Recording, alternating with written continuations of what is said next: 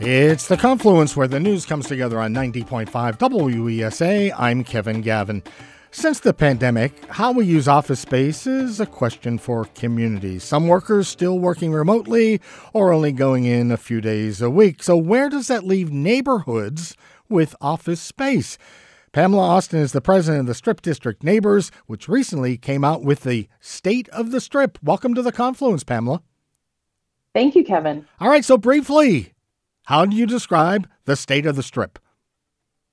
Well, the strip district is in great, great shape. You know, it's a very vibrant, desirable neighborhood. And I think the report really shows that with all of the residential growth and the amount of retail um, coming into our neighborhood.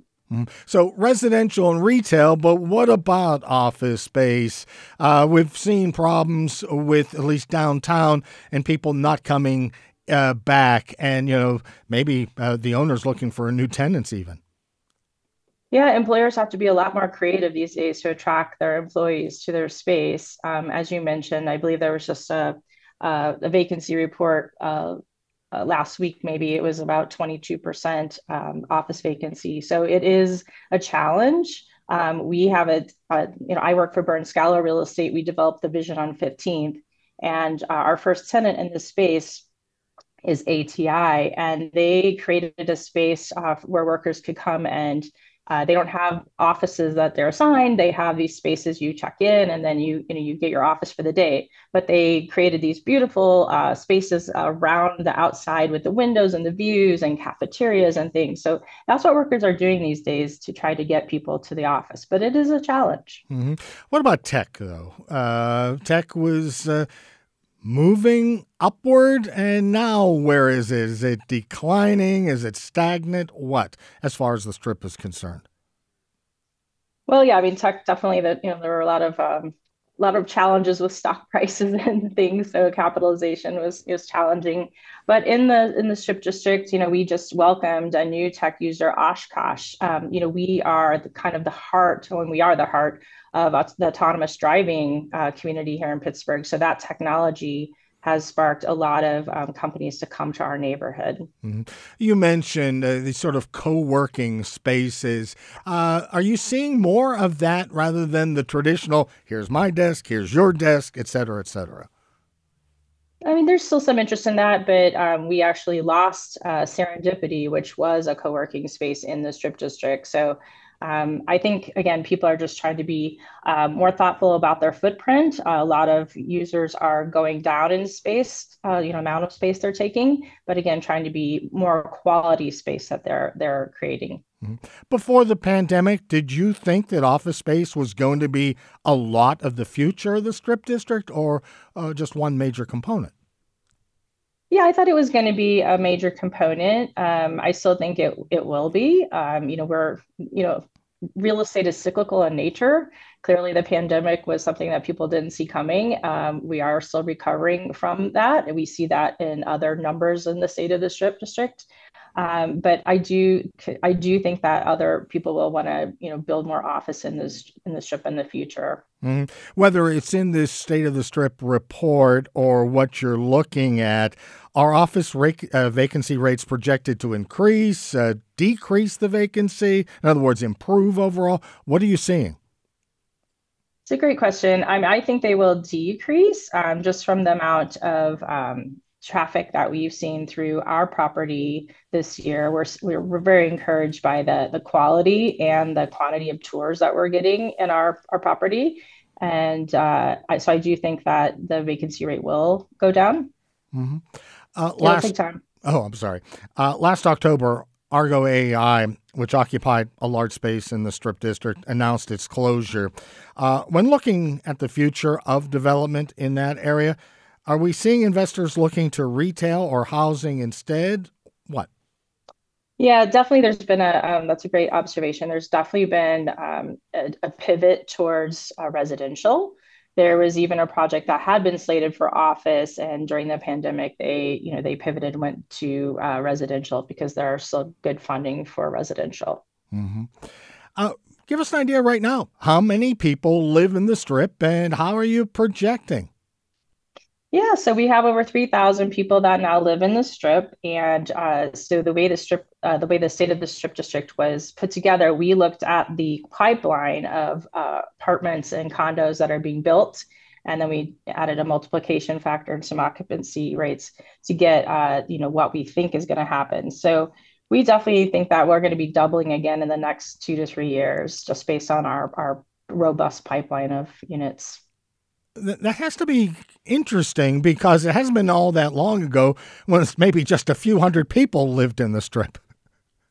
Yeah, no, no kidding. I, I actually moved here about uh, ten or eleven years ago, and so I've I've seen the you know this growth. It's just been unprecedented. It's really it's similar to me. Um, you know, I moved here from Chicago, and I kind of equate it to the Fulton Market District. Mm-hmm. So, what kind of residents are you seeing? Young urban professionals, a mix across demographics? What?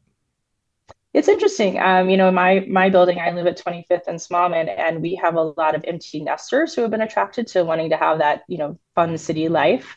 Um, so they sold their their houses after their kids left, came into the city. So we see a lot of that. But yeah, a lot of um, you know medical professionals and other young professionals are also attracted to live in our neighborhood. We also see a lot of out of towners. So people who are moving to Pittsburgh, this is kind of their first laydown space in the city. They they love to be in the Strip District because it has you know that that live liveliness that they're looking for, and it's so it's easy for them to meet people there. Hmm. Do the residential and the retail go hand in hand? Uh, people maybe not want to live there if they can't get what they need. Yeah, and vice versa. Retailers want to be where there are rooftops. So uh, that definitely goes hand in hand. Um, I think the, the produce terminal has been so successful because of the growth of the residential, um, you know, the people living there. Mm-hmm. And so we're starting to see a lot more diversity of, of retail uses too, which is really great. Has the repurposing of the iconic terminal created new or maybe just regenerated interest in the strip? Oh, I definitely think so. Um, I mean, it, it, you know, Smallman Street is one of our main corridors, and so now, you know, used to have half of, you know, the side was was vacant, and now it's it's very alive. There's people walking around. There's music on weekends. There's there's flea markets. There's you know, it just it just feels good. You see all this activity, and it's very complementary to Penn Avenue. You know, people still love going to Penn Avenue for the multicultural shops and restaurants and bars. Um, but now we have, you know, more entertainment venues in the in the produce terminal, which are again like as I said, very complementary. Mm-hmm. Pamela, the Strip District Bikeway is still not fully connected. Earlier this year, a cyclist was hit and was in critical condition. Uh, your report says you need this kind of connected cycling infrastructure. Where do conversations stand in accomplishing this goal? Well, um, we actually are setting up a meeting with uh, the Department of uh, Mobility and Infrastructure uh, in the next two months in our neighborhood to talk about, you know, that's just one of the items that we want to discuss. So we're really hoping that, um, you know, they are making headway on this, and we will hopefully we'll we'll hear soon what that is. Um, we were very instrumental in getting open streets through our neighborhood. Um, you know, we really love love accommodating cyclists. Um, I, I I myself am one. So uh, we're we're hoping that in the in the future we will have a complete network for cyclists so they can safely bike all the way through our neighborhood. In the future, do you think you might have connected infrastructure within a year or so? That's a great question. Um, I think these things take time. Uh, you know, city processes, they have to bid things. There's, you know, all kinds of rules. So I, I, I, I doubt it'll come that quickly, but um, I'll cross my fingers that it comes quicker than I think. What's your big argument for the connectivity of uh, the cycling infrastructure? Is it, you know, there are just a lot of people here and they want to get around. They are enjoying bicycling, getting from place to place, or and the safety aspect. Well, I mean, a lot of people commute on bikes. You know, I, I know people who don't drive cars that they they literally cycling is their main mode of transportation. And us being next to the city uh, in Lawrenceville, we're a connector, so people have to be able to get through our neighborhood. Plus, we're flat, which makes cycling very desirable in our neighborhoods. So we really want to make sure that we're um, paying attention to all modes of of transportation. You visit the strip on a Saturday. It seems to be bustling. Are you concerned that you're going to encounter uh, a Yogi Berraism from the late great Yankee star, also famous for his malaprops.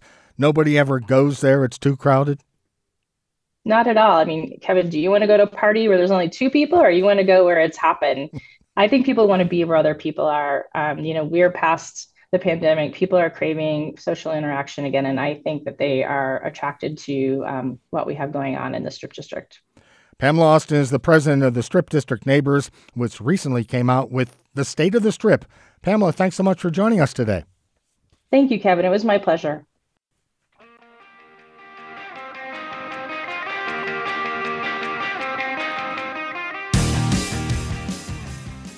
It's the Confluence on 90.5 WESA. I'm Kevin Gavin.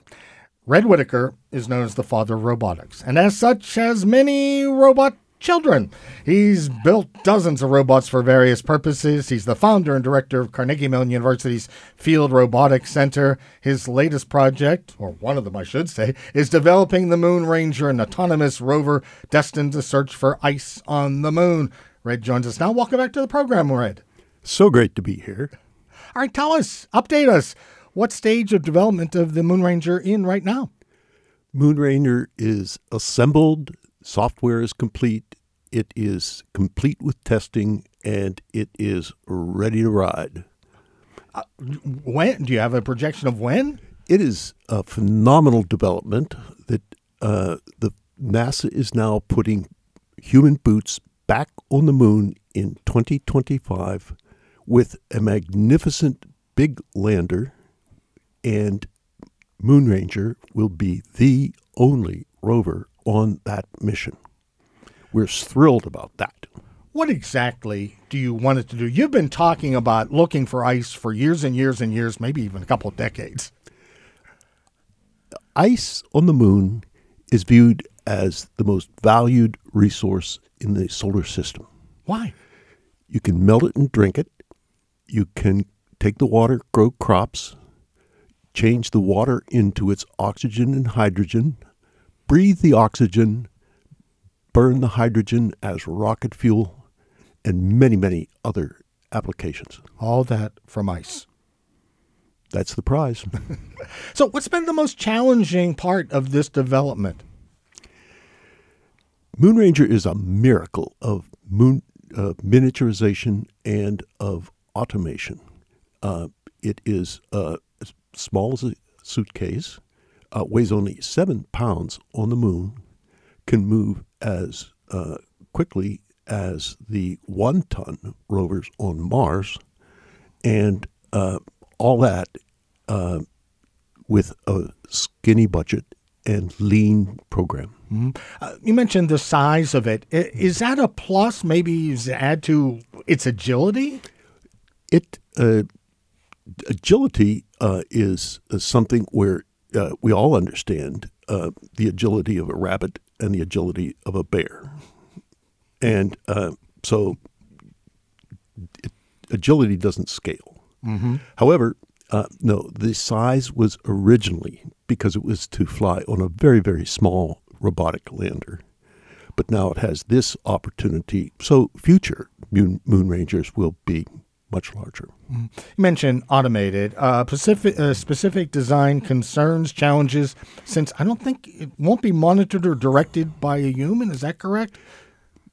Uh, because Moon Ranger is too small for its radio to be direct to Earth and mission control, uh, there are times in the mission when it's away from its lander when it must be fully autonomous. Mm-hmm. Some of the challenges are that it has to um, see where it is, uh, see where it's going, uh, stay out of trouble, uh, and uh, the technical challenges involve everything from the limited computing that's possible in that small platform to uh, being so low to the ground where you don't have the bird's eye view looking down and out. Right.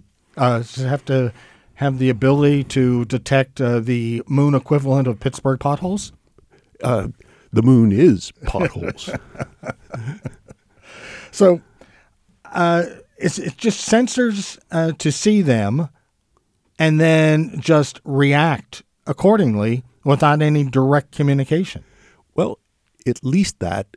But I want to emphasize it's not just reacting, it absolutely has to have uh, reasoning uh, about exploration, about ice, and about uh, getting back close enough that it can communicate to relay its data and information every once in a while. All right. So, what's going to be done with this data, this information that the Moon Ranger finds and relays?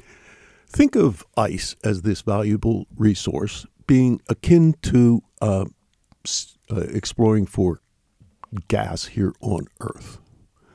Uh, recall that um, first oil and gas was discovered right here north of Pittsburgh, mm-hmm.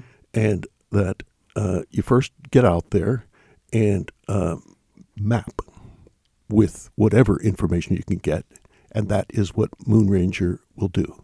It's later operations that go back to do pilot drilling and uh, determine how to extract and process. Mm-hmm. So you teach it to sense the, the potholes on the moon.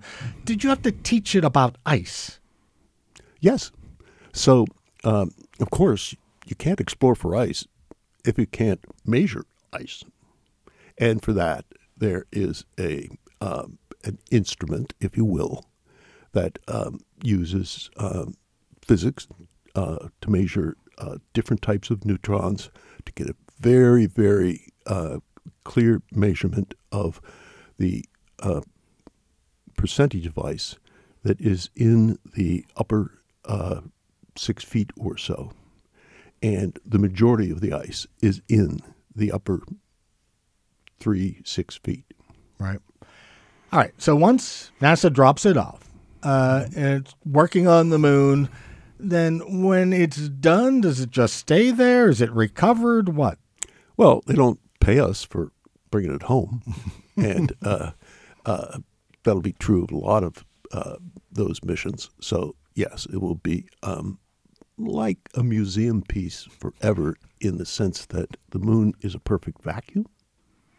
And uh, so many of the artifacts on the moon from decades and decades ago are as pristine and beautiful as they are when they were launched. Mm-hmm. Uh, before we run out of time, I want to ask you about something else about the moon that really fascinates you. Uh, you're working on robots to explore pits and caverns what do you hope to learn? Uh, or is it more that you provide the tools to help others answer the questions they have? Both of the above. So uh, I have an innate uh, intrigue in exploration of all type. However, uh, these the world, uh, the moon, has a sublunarian world. Hmm. So there are more uh, caves on the Earth um, than equivalent to the surface area of West Virginia. And these are all larger and longer. On the surface of the moon, a human can't tolerate the oven like heat at the day, the nitrogen like cold at night, or the uh, radiation or the micrometeorite hits. Mm-hmm. You go into a cave, it's like going into a mine or a cave here on Earth, where the temperature's okay all the time, and you're not uh, hit with any radiation. So that's the grand dream. Okay, uh, just running out of time, but I want to get a few more questions in. And it's, boy, uh, moon, elsewhere, uh, in caves on Earth, wherever, are robots? Are they our current great explorers? The next great explorers?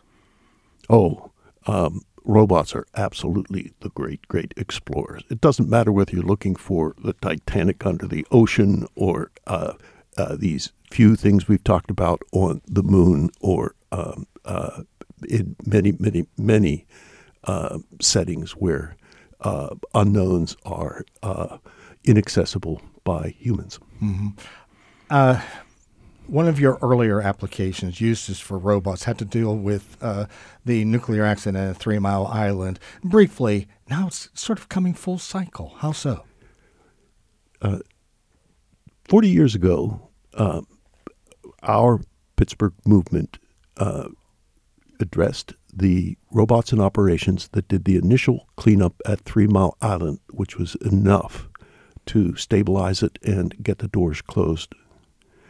And now, after all that time, uh, it is commissioned to become a greenfield. This means uh, trees, grass, flowers.